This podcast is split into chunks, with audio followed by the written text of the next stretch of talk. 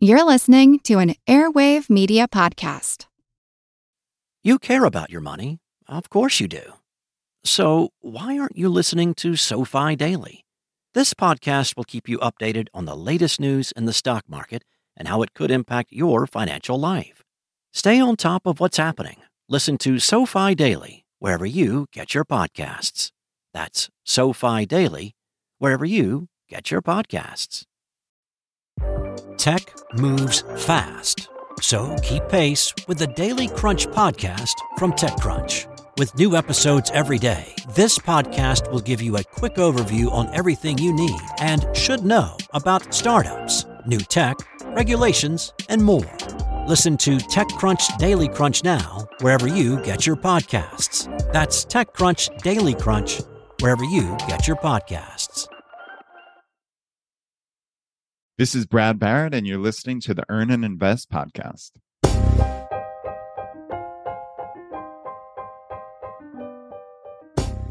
Are we preaching to the choir?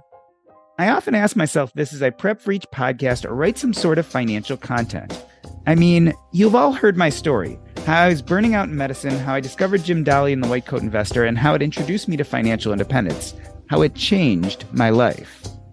But looking back, I was kind of primed for the message. I had already made the mental leap that my life and money weren't serving me.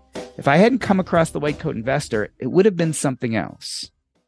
They say that you can lead a horse to water, but you can't make it drink.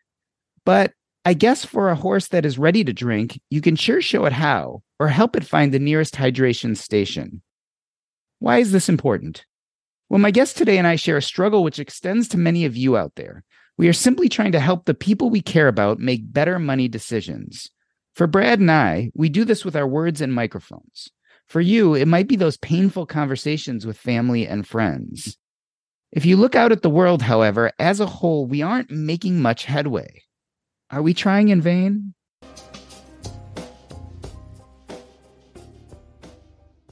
Brad Barrett is the host of the top 50 business podcast, Choose FI, a personal finance expert and a certified public accountant.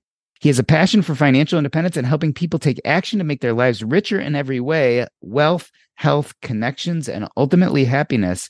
Brad Barrett, welcome back to Earn and Invest. Let's start with the really big question Are we preaching to the choir?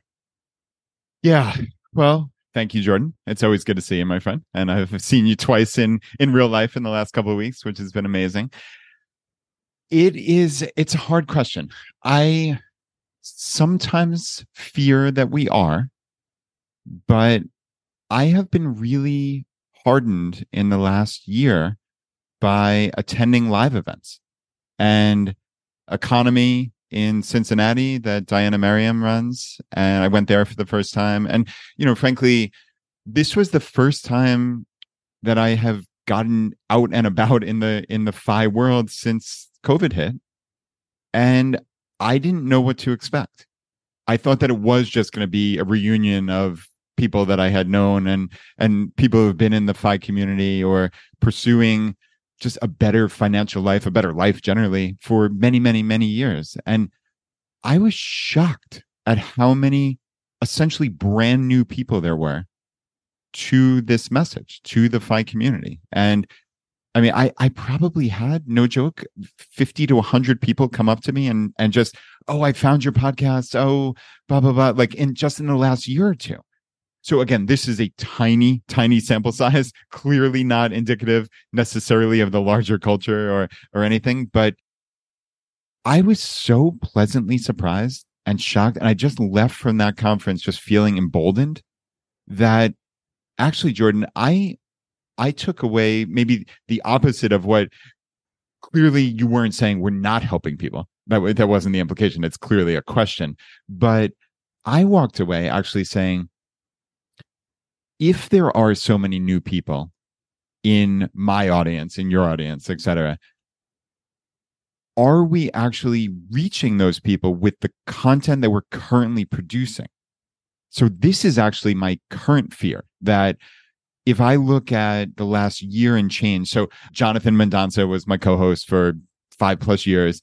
He uh, left the on air podcast. We're still great friends and etc. But he left the on air podcast about a year and change ago. And if I'm honest with myself, maybe the last 60 episodes that I put out, I don't know how much of that was geared towards beginners. And so my fear is that I have moved on to a different stage of my life where I've read the book Die with Zero and I'm thinking about, I've re- clearly reached financial independence, getting to that fat fi kind of mindset. And I'm producing content for me, but I suspect the vast majority of the audience is actually brand new. So, like, I literally just sat down in the last 48 hours and came up for the very first time in a seven year podcast run with, hey, what would a year's worth of content look like if I was trying to help the audience and not just speak to what interests me? So, so yeah, it, Jordan, it's interesting. So I, I'm kind of all over the place here, but but this is very top of mind for me. Let's go back and talk about your beginnings. I'm interested in this idea of how you've evolved because what you're saying right now is the content you're producing today, what interests you isn't what got you excited and pulled you in in the first place. So talk about your own evolution. When you first entered this field, what were you concerned with then and how has it changed? So for me, and this goes back really a decade ago, I, I started my very first personal finance website richmondsavers.com, which is the silliest name in the world, over 10 years ago. It was 10 and a half years ago at this point, as we're recording this. And at that point, I was very much into optimizing. I was into thinking about every dollar, thinking about how can I cut things out of my life to get me to a point of financial independence sooner. I was a corporate state tax manager doing like literally state tax returns over and over and over again for years and years and years. And that was something that at that point I was, if I'm honest with myself, I wanted to run away from. I hadn't yet got gotten to the point in my life where I wanted to run towards something other than my family, right? So I knew the North Star was, hey, I want to be there and be around as my girls are growing up, my two daughters. And and that clearly was was a, a North Star.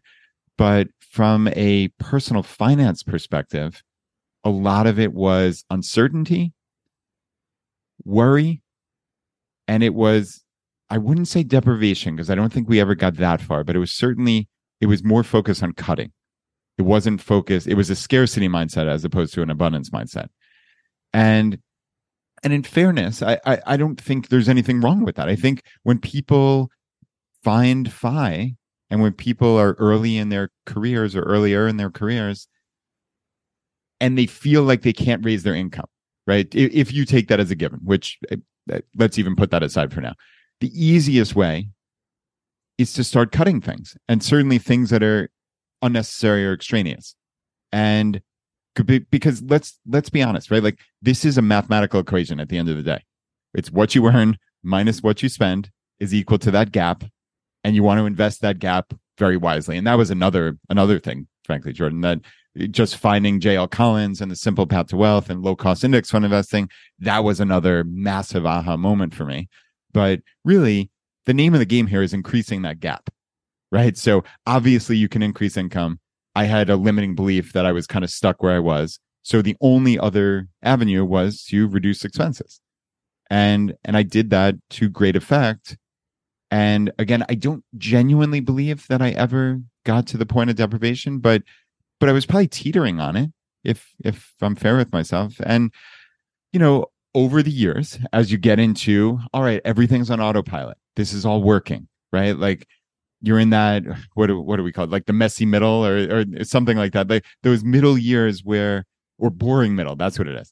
And right, these boring years in the middle that everything's working I'm on the path to FI. I'm succeeding, but it's kind of boring in there, right? Like I I don't have all that much to do. And and maybe that was slightly different from from my particular case, because obviously entrepreneurship is is inextricably linked with my story. But but I think now to actually answer your question, I am at this point of abundance for the first time in my life. And and I after reading articles like The Tail End by Tim Urban on Wait But Why, where you look at how much time are you going to spend with your children? And it's literally 5% of all the time you're ever going to spend with your child is one year of their life from zero to 18. So it's one, by the time they're 18, that is approximately 90% of the time you will ever spend with that child.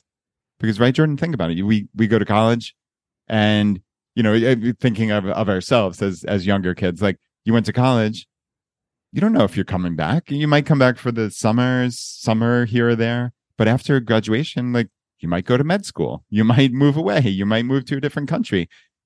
Who knows? So anyway, as now the parent side of this, it's oh my goodness, I have a 15 year old and a 12 year old. I have to really maximize this time. And now I'm in a position where I, I'm in a financial abundance, let's say, and I need to reallocate my thinking and my spending accordingly to maximize this this precious time that I have with my daughters. So yeah, I mean that's that's kind of the evolution evolutionary arc that I've been on. So uh, I know obviously you're in a not terribly dissimilar place with with your own kids. Oh, for sure. And and as my son just went to college, I realized that that time is fleeting. And just like you, I had a very kind of what I'd almost call now the standard evolution, right? We start worrying about money, we really emphasize efficiency, and then you get to a point where you're like, okay, I kind of got this money thing down, but what is it getting me? And then you start thinking more about life and actually being less efficient, but getting more out of that precious time and space we have. I feel like you and I are lucky, right? Because as content producers, people seek us and our content out. But I'm trying to broaden this to the people who are listening right now to our conversation. We get primed listeners, right? We have a primed audience. The pump has already been primed. But most people out there, when they're dealing with their family, when they're trying to teach their sons and daughters or their neighbors or even their parents how to be financially savvy, they're not always as lucky, right? The audience isn't always ready to hear. Again, this idea you can bring the horse to water, but you can't make them drink. Do you have to be primed to hear these messages? I mean, I feel like we already get this beautiful primed audience right to our doorsteps. I think we might be being unfair to ourselves on some level. Like, I, maybe financial independence content is is for people who are already primed on some level. Maybe we can make that argument, right? So clearly, obviously, Dave Ramsey has a lot of a lot of detractors for for very precise reasons, right? And and we don't need to get into them, but what he does exceedingly well is he helps people who probably would describe themselves as a hot mess financially, right? Like they he is again a lot of detractors, a lot of reasons to not like Dave Ramsey, but there are a whole lot of reasons to really like what he puts out and the tens of millions of people that he helps because he's so clear, because it's so simple, because it's so obvious. This is what I need to do in step one through step six, really. And then I think you get to step six, and then I, he obviously has a seventh step, but it's it's super nebulous. And many people at that point are lo- looking around and saying, Hey, what's next? And I think I've always viewed our show, Choose Choosify, as okay, this is what's next. This is maybe the graduation point from baby step six. And I think I think that's okay. Like that's how I've always conceptualized even the quote unquote newer people that that we're getting to the community and to the art. Like I, I, that is a, a new person to the financial independence world because they might only be a year or two removed from that hot mess scenario, right? So I don't know. And I, would love to hear your thoughts on this. Like someone just coming in off the street with a significant amount of financial baggage and they find your podcast or mine. Is there a logical stepwise fashion for them to get their financial house in order? it's actually something I really struggle with because what I've noticed and what I think we're really talking about today here is I think we create content and material and we're really used to helping people who are primed for that help. On the other hand, your average Joe out in the world has a much larger leap. They have to take people in their lives they deeply care about and they really want to help and try to transform their relationship with money, but these aren't people maybe who hit rock bottom yet. These aren't people who things got so bad in which they needed to look at their lives and say something has got to change or I can't go on. And so I think it it it's interesting to try to reach that population. And so it becomes a question of is this message strong enough? Specifically here today we're talking about financial independence, but I'd broaden that to general good personal finance advice. Is it strong enough to take someone who isn't at rock bottom to take someone who maybe doesn't have the inclination and still help them? Are there words we can use? Are there ways we can set up this argument for that population? Because for better or for worse, I think we're the rare ones, right? Even if Choose FI gets hundreds of thousands of downloads, Earn Invest gets tens of thousands of downloads, even through all of that, I think we're still the minority. And so the question is, how do we make that leap for society in general, because we have a societal problem with spending and budgeting and those kind of things, but specifically for the, the people we care about and love who we're seeing struggle. Yeah. Yeah. I mean, clearly we are the minority, obviously. I think by, by, by its very definition of the word, if we are even close to 1% of the population, it would be, it would be a miracle.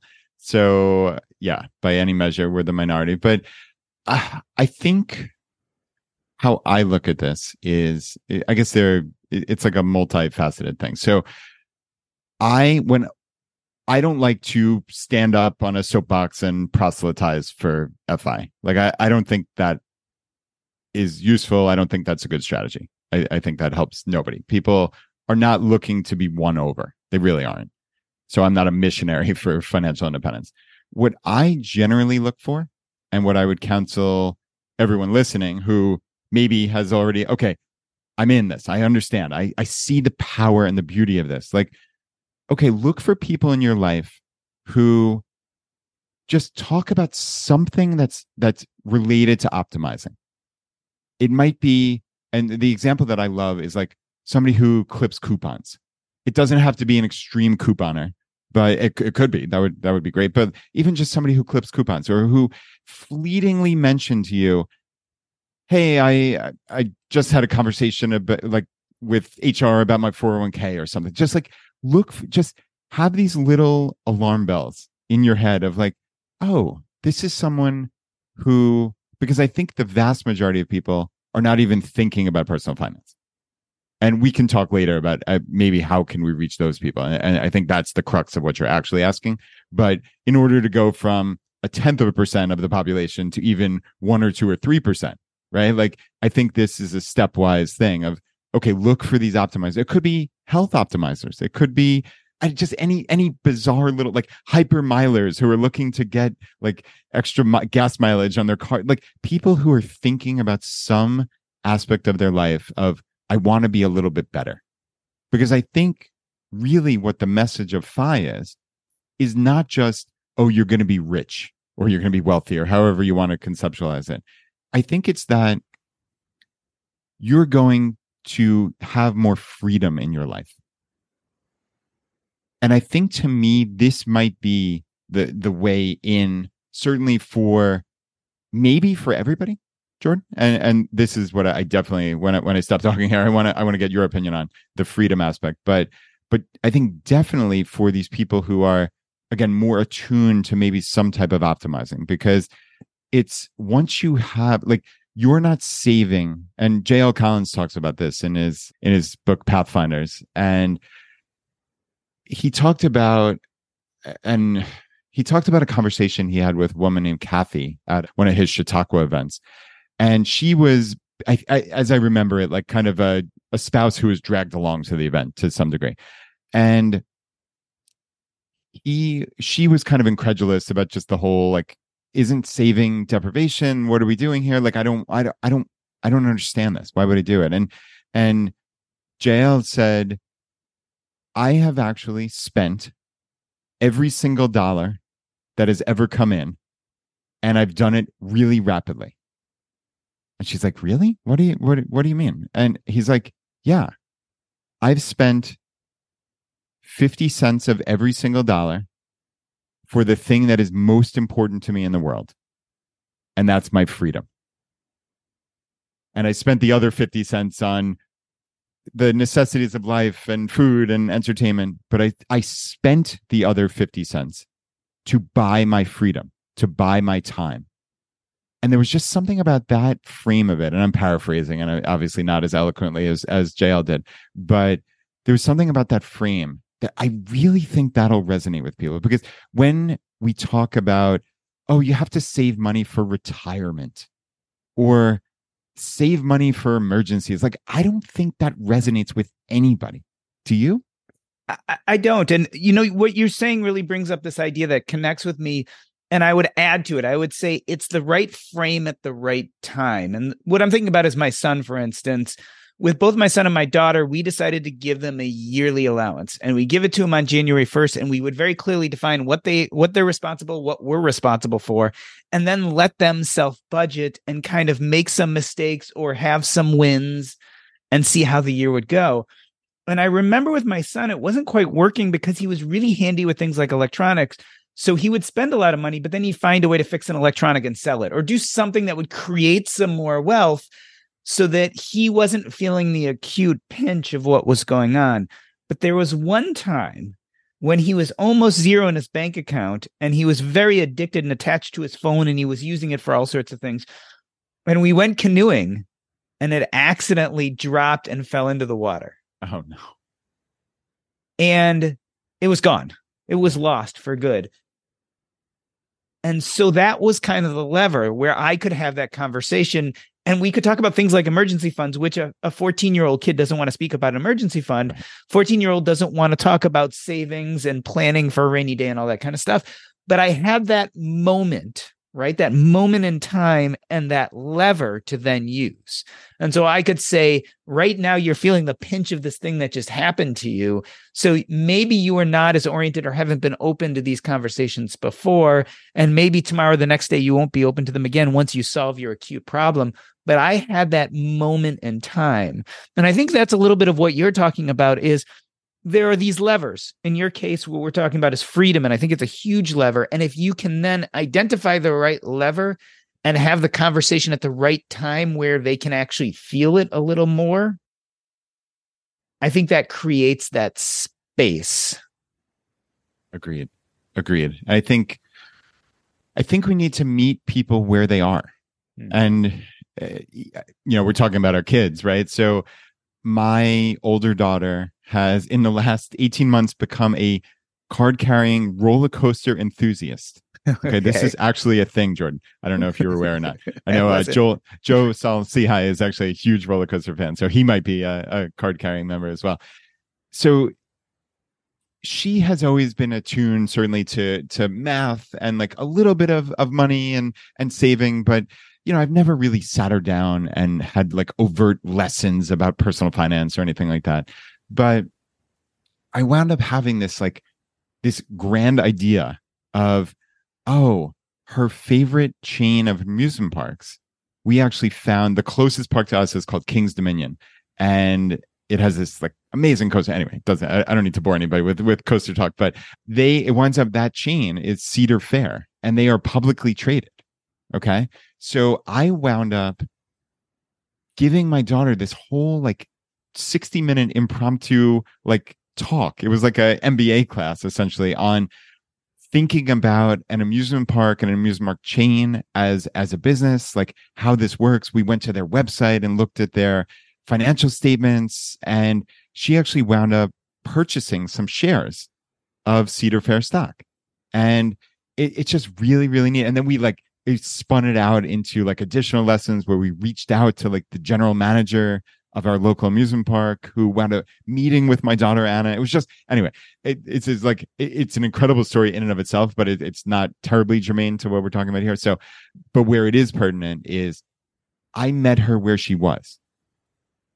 I knew that if I sat down and just gave her boring lessons, that it was going to fall on deaf ears.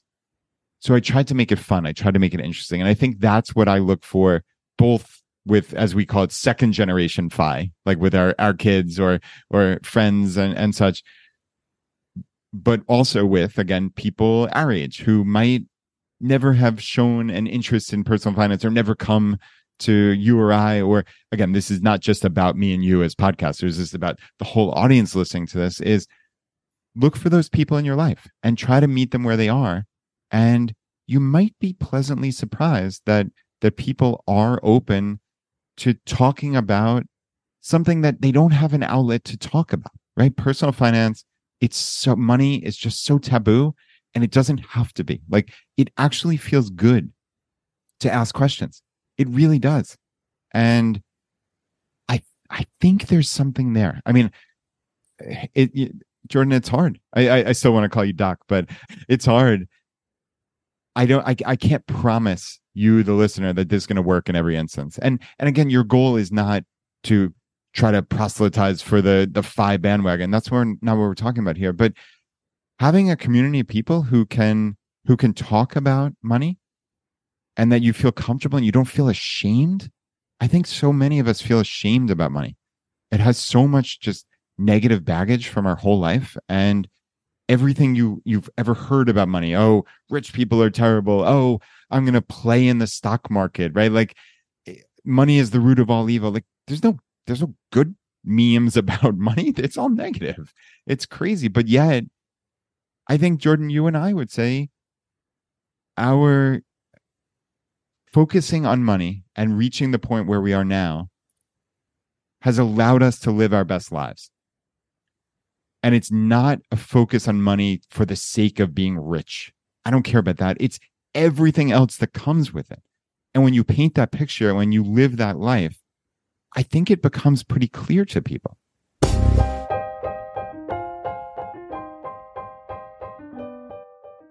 We are talking to Brad Barrett. He is the host of the Top 50 Business Podcast, Choose FI, a personal finance expert and a certified public accountant. And we are asking the question Are we preaching to the choir? Not just Brad and I, these content producers, but you and your family. How do you have these deep, difficult financial conversations with people who might not be ready to have it? We're going to take a short break. I'm Doc G, and this is the Earn and Invest podcast.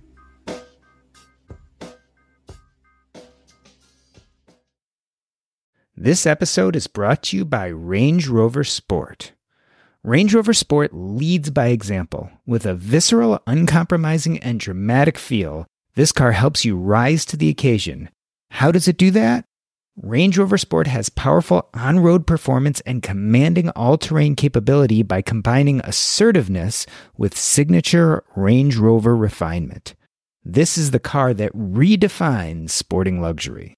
The new Range Rover Sport features advanced cabin technologies such as active noise cancellation and cabin air purification, purposeful cockpit like driving position, and award winning Pivi Pro infotainment is at the heart of the experience and provides intuitive control of the vehicle systems. Design your Range Rover Sport at LandRoverUSA.com. Once again, explore and build your Range Rover Sport at L A N D R O V E R USA.com. That's LandRoverUSA.com. All right, so most of us know the bad news already. If you were using Mint as a budgeting app, it has shut down. But the good news is there's something better, and it's called Monarch Money. I started using Monarch Money myself about five months ago, and I knew immediately that I liked it more than any other budgeting app I had ever used. For one, it focuses on collaboration. This is easy to share with your spouse, your partner, your financial advisor, and it's aspirational. Not only can you look at your current budget, but what do you want to buy? What do you want your goals to be? You can focus on those in Monarch Money. It's the next generation of personal finance apps. Monarch is the top rated all in one personal finance app. It gives you a comprehensive view of all your accounts, investments, transactions, and more. Furthermore, you can create custom budgets, track progress toward financial goals, and collaborate with your partner. And now get an extended 30-day free trial when you go to monarchmoney.com slash earn. Again, that's monarchmoney.com slash E-A-R-N. What I like about this app is it's intuitive, easy to use, quick to sign on. It's collaborative, as we talked about. It's customizable. The idea is you can use this app the way you want to use it. And the reason why is the Monarch Money team is customer focused. They are focusing on you, me, and all the other people who want to use this app to live a better financial life. After trying out Monarch Money for myself, I understand why it's the top rated personal finance app. And right now, listeners of this show will get an extended 30 day free trial when you go to monarchmoney.com slash earn. That's M O N A R C H M O N E Y dot com slash E A R N for your extended 30 day free trial. We are back with Brad Barrett. He has a passion for financial independence and helping people take action to make their lives richer in every way. We're talking wealth, health, connections, and ultimately happiness. And we're discussing how to dis- talk about financial topics with people who are reluctant. I talked about my son, Brad. You talked about one of your daughters Let's talk about the next generation. I was really hit with this when my friend and yours, Diania Merriam, started the EconoMe conference. And I remember when she first began with the conference, she was really passionate about having it at the University of Cincinnati because her plan was to really promote and market this to the students. Mm-hmm. And she actually, that first year, did a huge amount of promotion and marketing. She even went to some classes and talked. And when all was said and done, like two or three students came out of the hundreds of people who showed up. And I think it was a very hard lesson this idea that maybe college kids aren't ready to hear this message. So I'm wondering your thoughts. Like, young people, are they ready for these messages yet? Yeah, that is, well, that's incredibly frustrating for Diania. I can only imagine how terrible that must have been.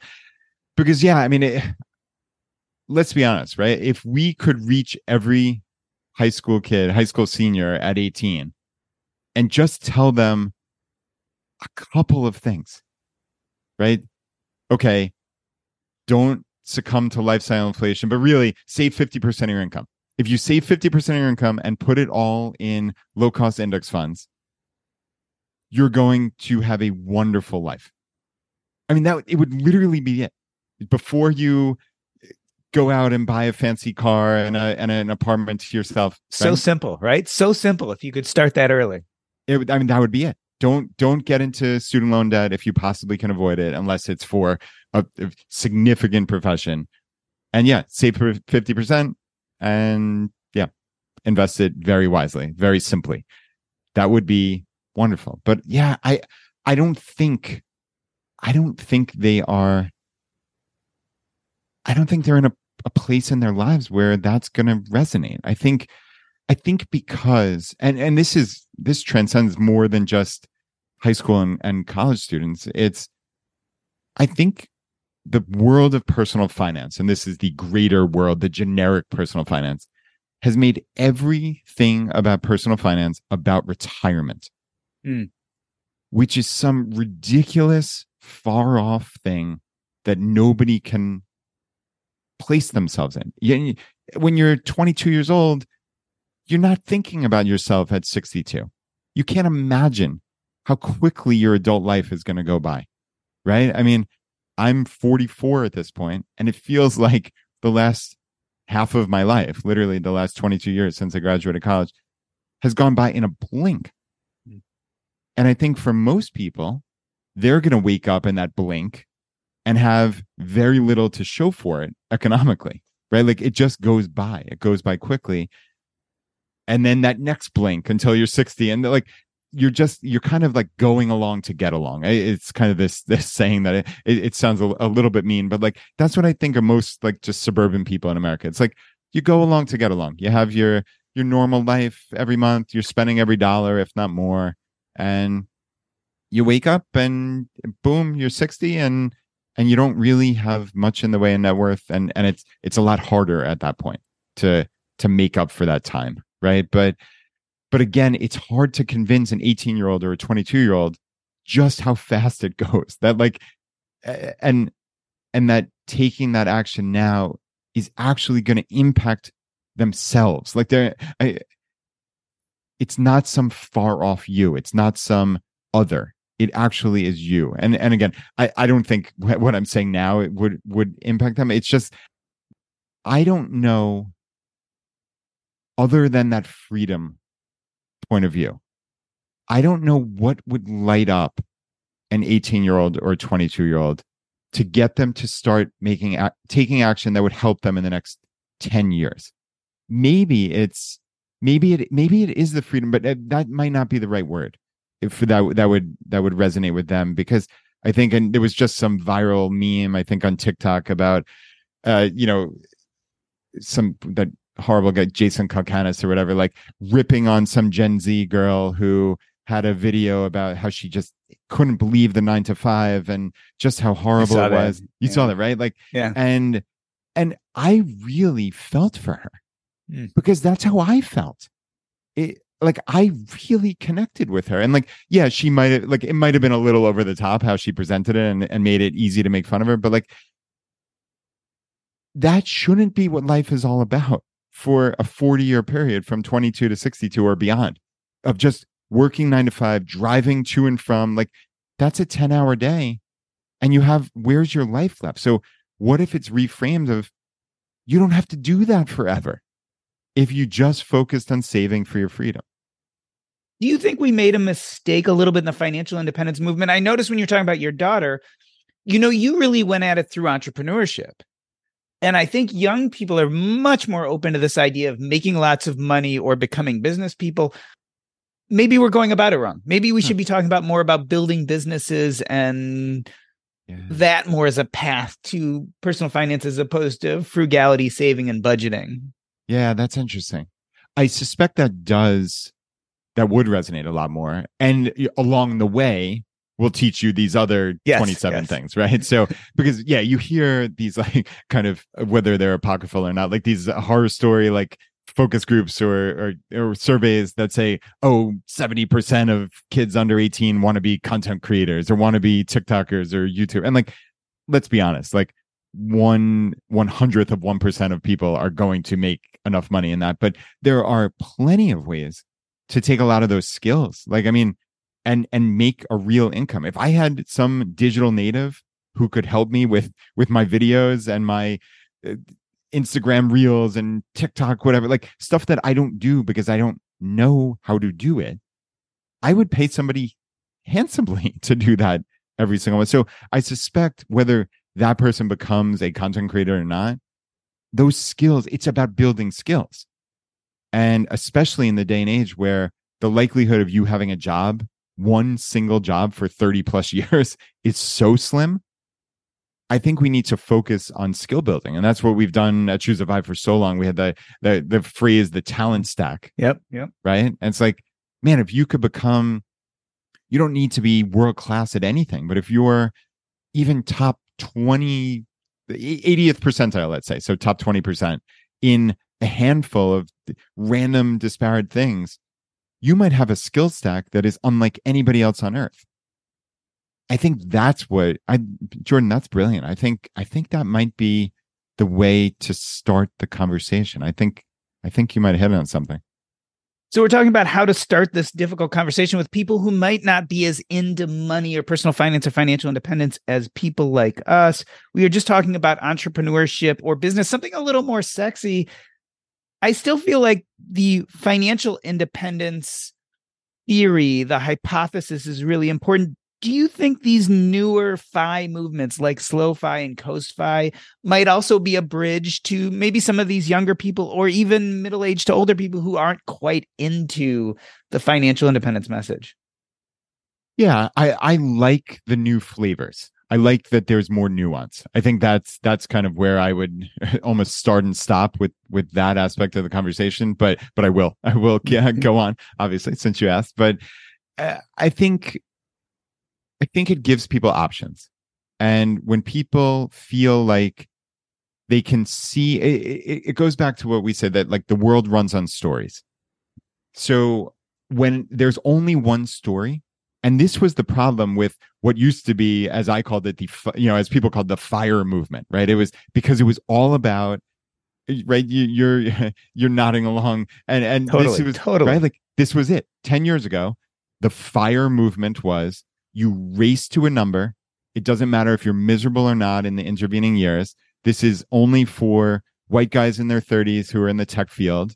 And obviously a caricature, clearly. But regardless, there was some kernel of truth to that, or at least that was the perception. And that only then was appealing to people who saw themselves in that person, right? And like that doesn't make a worldwide financial movement that's going to change the world. It just it just doesn't. It's not broadly applicable enough. And and I would like to think, and if I would, I, I very rarely pat myself on the back for things about Choose a Choose FI, but if if Choose a Choose FI has done one thing well, it's that we've brought in the conversation.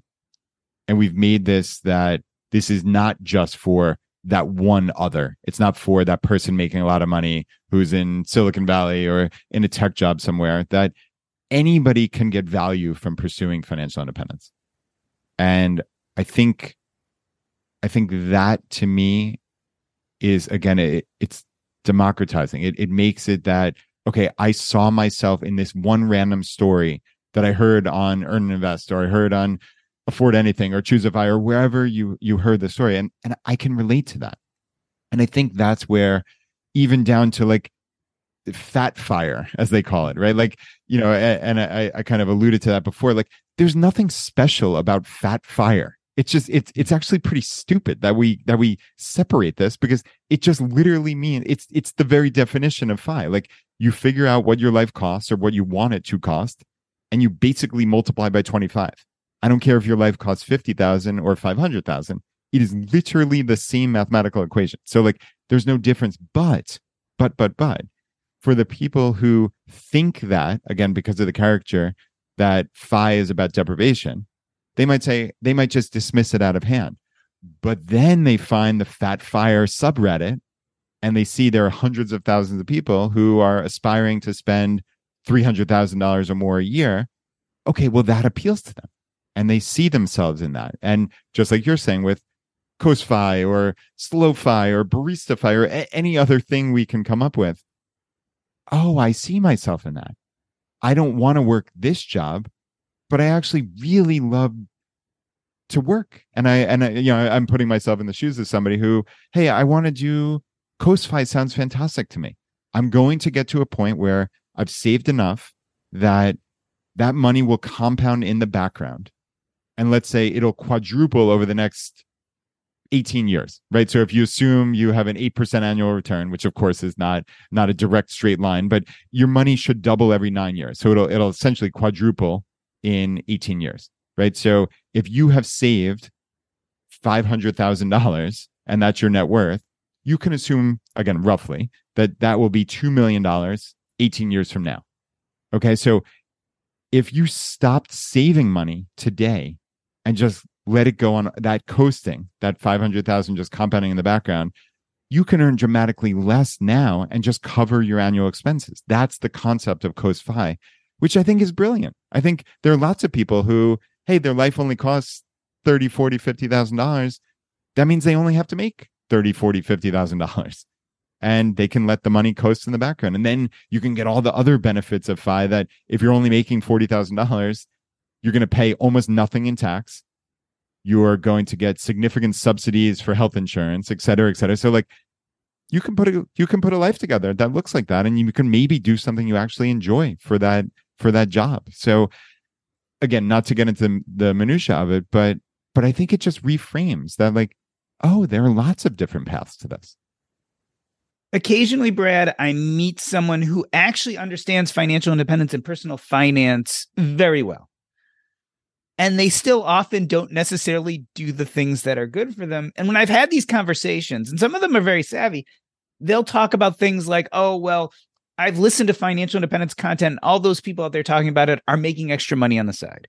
Or they'll look at the stock market and say, well, of course they're doing well. Everyone did well over the last decade. There's this concept that there's some type of FI bubble or that the people who are doing it aren't really doing it, but supplementing in some way is there such a thing as a FI bubble? Could the market change in such a way that our financial independence concepts won't make sense? Huh. Yeah. I mean, I think everybody is always looking for an excuse of why they can't do something.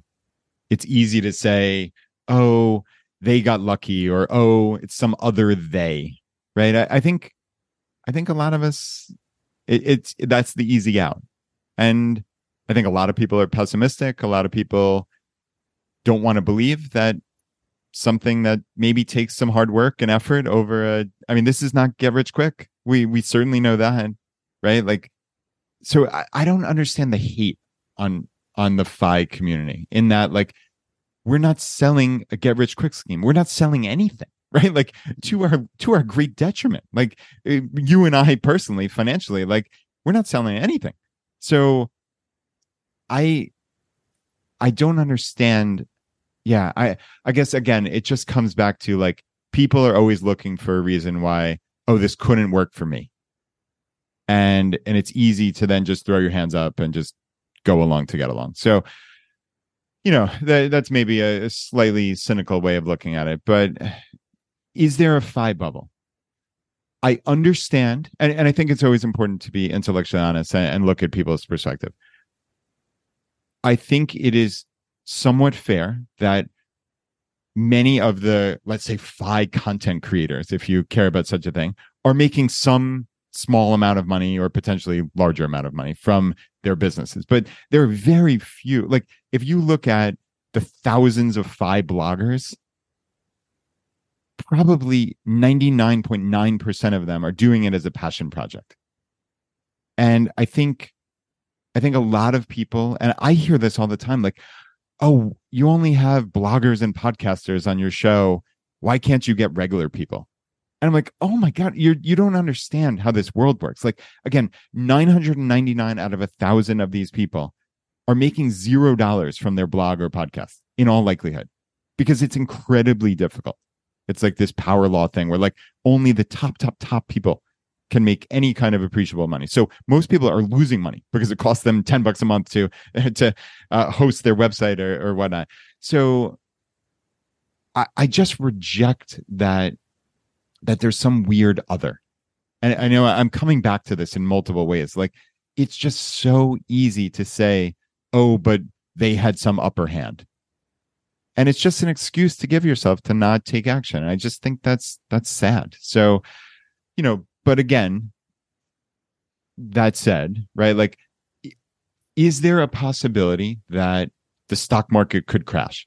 Obviously, but like we understand that and we talk about it. JL Collins talked about that all the time. Like the simple path to wealth, you have to be prepared for 10% downturns in the market, 20% downturns. Every 10 or 15 years, there's going to be a 35% plus downturn.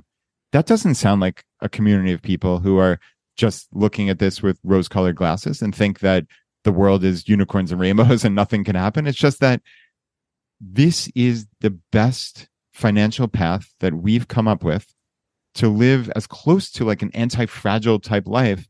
Again, if you save 50% of your income, lots of bad things can happen. Like I've done, Jordan, I've done so many stupid things. I know. I've done so many dumb things too. Yeah. Right. But like with a 50% savings rate or more, everything really works out. You're it's pretty anti-fragile. So I don't understand the hate on people who are living a wonderful life but below their means, saving significantly, investing in a broad range of American and worldwide companies, and not trying to get rich quick, just thinking this is going to work over a 10 to 20 year period and trying to enjoy their lives and add value to their community and enrich enrich themselves and their family and and the people that they know and love and with their time and attention. Like they, to me it's a universal good. I just i don't get the hate. I really don't. Well brad i wanted to thank you for coming on the show today. I couched this conversation as are we preaching to the choir and i'm talking about you and me content producers but really the reason for having the conversation was for you all out there listening how do you broach these difficult subjects with people who are just not ready to hear them? And because you love these people, right? Whether they're your children, your spouse, your parents, or your friends, you still feel the obligation to talk to them about it. And I really draw a few conclusions. And I love what you said meet people where they are, because I don't think you can bring people to where you are, but you certainly can pay attention and listen and understand what we were talking about leverage, right? Whether that's freedom that's their leverage or this idea that entrepreneurship and business and making money might be what helps form the lever to help them here. And last but not least, be persistent because the difference between someone who's primed to listen to your message and someone who's indifferent is often a new life experience. And so I can look at my own life and say, I wasn't ready to hear Jim Dahle's message until I was, and then the message was there.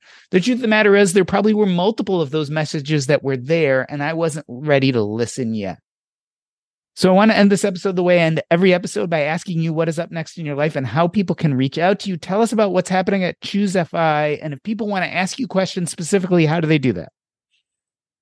Yeah, well, I really appreciate always coming on the show. You're so prepared. The questions you ask are fantastic. So you always make it fun. Uh, so I really appreciate that. So what's up next for me is actually a lot of what we've been talking about today is just is really trying to rethink how do I look at at the content that I'm creating and how do I foster community? Because I think people feel more emboldened to make positive changes in their life, their financial life, when they they can ask questions, when they can meet people in person, when they can see other people who are doing this and succeeding, and that it's not just some crazy thing on the internet. So uh, I am spending a lot of my personal time now trying to really re-emphasize uh, the choose local groups so we have 300 plus local groups in 300 plus cities across the world and for a long time this has been like very decentralized and we have admins and but they just kind of do their thing. And i i want to be more involved in this. I want to make it where we have best practices across different groups and and people meeting with a purpose as opposed to hey we're going to get together at a brewery and just shoot the breeze which is good in and of itself but but i'm really trying to make a push to to make those groups more robust and to really add value. So i am personally spending a lot of time on that I'm also trying to rethink what does the content look like for Choose a FI, like I mentioned. So that's something as we're kind of getting close to the end of 2023 now, I'm thinking about, all right, what does helping and meeting people where they are look like in 2024 and beyond? And that might just mean, hey, I have a set of content that I that I make new every year, but is in a very general sense, all right, this is the template for between 50 and 100 episodes in 2024 and then 2025 and assuming that the life cycle of a listener is, is about that long. So anyway that's a, a very long answer to your to your short question but i i'm really trying to help people. And i think just like you this is the project of my life and and obviously i could be doing a lot of things with my time and i spend a lot of time at my computer working on choose fi because i think it makes a positive difference in the world. So if you are to reach me, I guess, if you're listening to this podcast, obviously you know how to find podcasts. Just search choose, like make a choice, choose FI. And the best way to reach me is to get on my newsletter. So choosefi.com slash subscribe. I send out one email that I handwrite every Tuesday and you literally hit reply. I read every single one of the emails that comes in. I try to reply to as many of them as I possibly can, but I can guarantee you I will read it. So choosefi.com slash subscribe. And Jordan, again, thank you so much. Brad Barrett, formerly of Richmond Savers and now of Choose FI. Thank you so much for being on the show. Thank you, my friend. That's a wrap.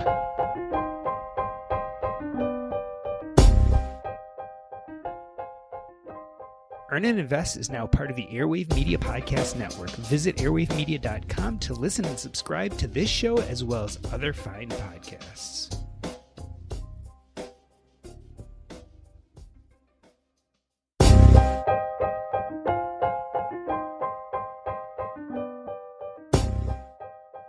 Today, we're going to talk about something near and dear to my heart. Let me introduce Kevin Crow, who is the founder, and Tara Fromm, who is the U.S. board chair of Give a Mile, a fantastic charity which helps provide miles and flights to loved ones trying to see terminally ill family members before they die. Kevin and Tara, welcome to Earn and Invest. Kevin, talk to me about why you created Give a Mile in the first place. Yeah, absolutely. You know, I had this incredible friend. His name was Ryan Westerman, and unfortunately, he passed away from brain cancer. But I got to spend the last year of life with him, and he taught me so many valuable lessons. We were both the same age. Uh, we both had been recently married. We had young sons. Our careers were doing really well. And then obviously, he got that diagnosis.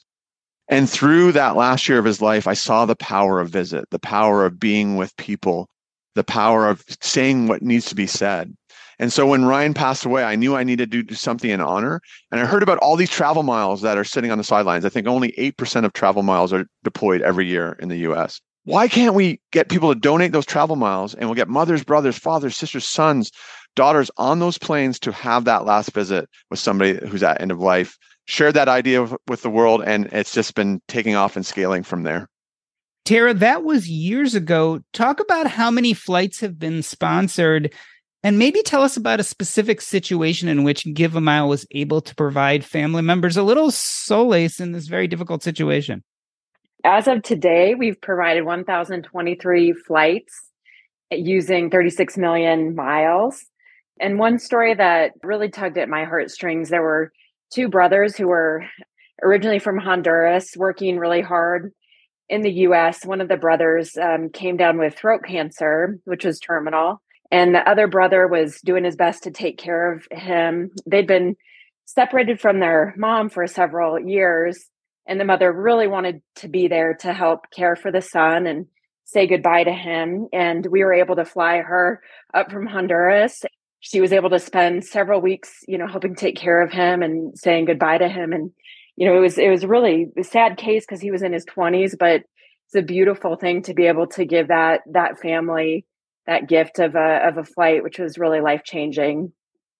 Kevin, this is just one of many stories over mm-hmm. the years, and we are coming up on the holiday season, which tends to be giving season. Mm-hmm. So, talk to us about the Flight Hero program, which we've set up specifically at Give a Mile so that people can give at this important time. Yeah, absolutely. Our goal from November until January 2nd is to give 75 incredible flights away. How we do that is we have people take on what we call Flight Hero. And what a flight hero does is they commit to raising, you know, so many miles. We say, you know, 50,000 miles is a flight. And they get a dedicated web page and then they reach out to their network, their friends, family, their coworkers, and they have people donate to that page. When they hit their target, right, 50,000 miles, we apply a flight story to that flight hero. So you know exactly the impact you have created, right? You have your flight page. Just think about it. If you're doing a 5K, you know, you have the thermometer and people are donating to it and you hit your goal.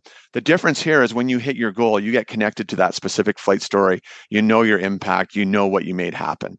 Now, for those donating, right, we have flight heroes. Obviously, they set up their page. For those donating, you know, maybe someone's reaching out to you saying, "Hey, here's my my page." You go to that page and you can donate miles, you can donate money, you can also pledge certain mile programs that we don't have right now, right? United is our big partner, but if you have American Airlines, you can pledge that for us.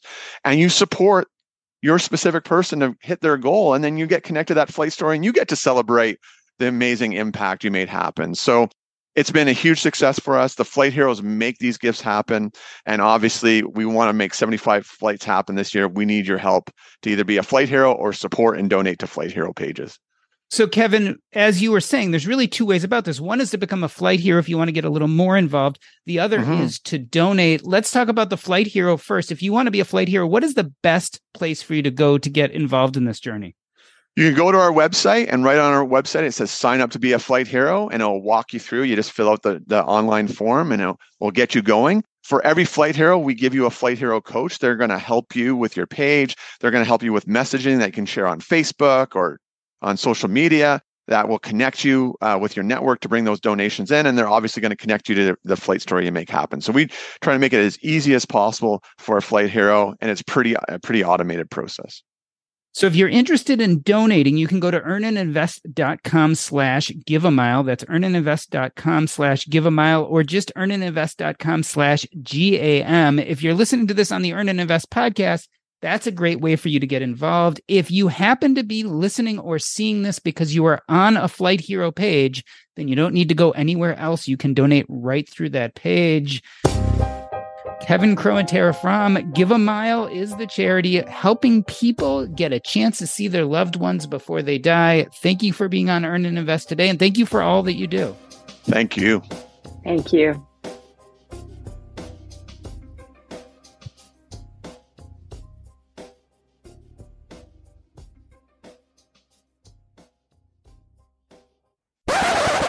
Awesome. As you know, I keep things mm-hmm. running just as an after show.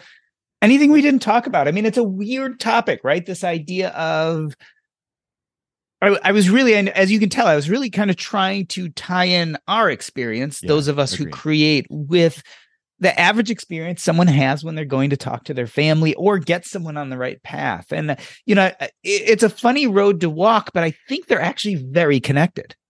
I do too, and I, I think we did a pretty good job of of describing that too. Again, it's like the meet people where they are, the look for those little clues, and uh, while trying to say like we're clearly not trying to convert people. We just, I I- to me, FI is this superpower. It's this clarity Yeah. that right, like, and you feel like you can genuinely help people in your life, in your community, by like just exposing them to this and then letting them run wild but but again like if you just walk around handing out pamphlets of like pursue financial independence like people are going to laugh at you but like look for those little clues and and you might be surprised Here's my theory. And I was just thinking about this as we were having this conversation. People like you and I have a certain amount of importance, but the cost of conversion is too high. People like you and I probably don't convert anyone. We take people who are already on the path and show them how. If we really want to see better financial behavior in the world because the cost of conversion is so high, it actually takes the family members. It takes them doing this lifelong work of meeting where they are, of paying attention, of dropping the little hints, of getting them to the moment that when they're primed, they're ready to hear the message. Yeah. And I don't know if we can do that. Like, I don't know if you and I and content producers and bloggers, like, I think that's just too hard to push for us or too hard a, a carry. I think the only one who can do that are the people who love them. yeah. Yeah i think you're probably right. And yeah it's hard. I mean maybe. So right then we just we meet those people who are already And then already we- tuned. And then we give them this wealth of information to help them actually go, okay, my brain's there now, but how do I do it? Yeah, and uh, you know, part of me, i- i- you you run a fine line, right? Like when you're when you're running a business, like eh, I, I don't think either of us think of what we do as a business, obviously, but but nevertheless, like Yeah. there can be that.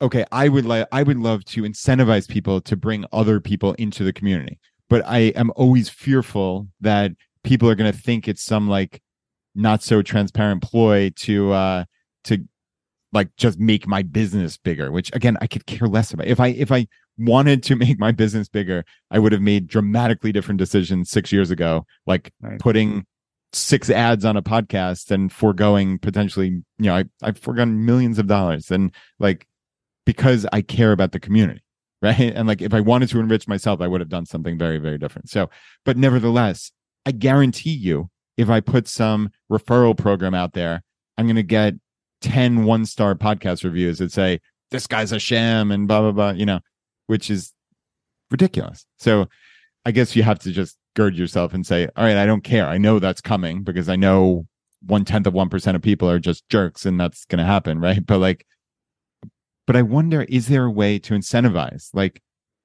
people to or if not incentivize then just to like hey you share this.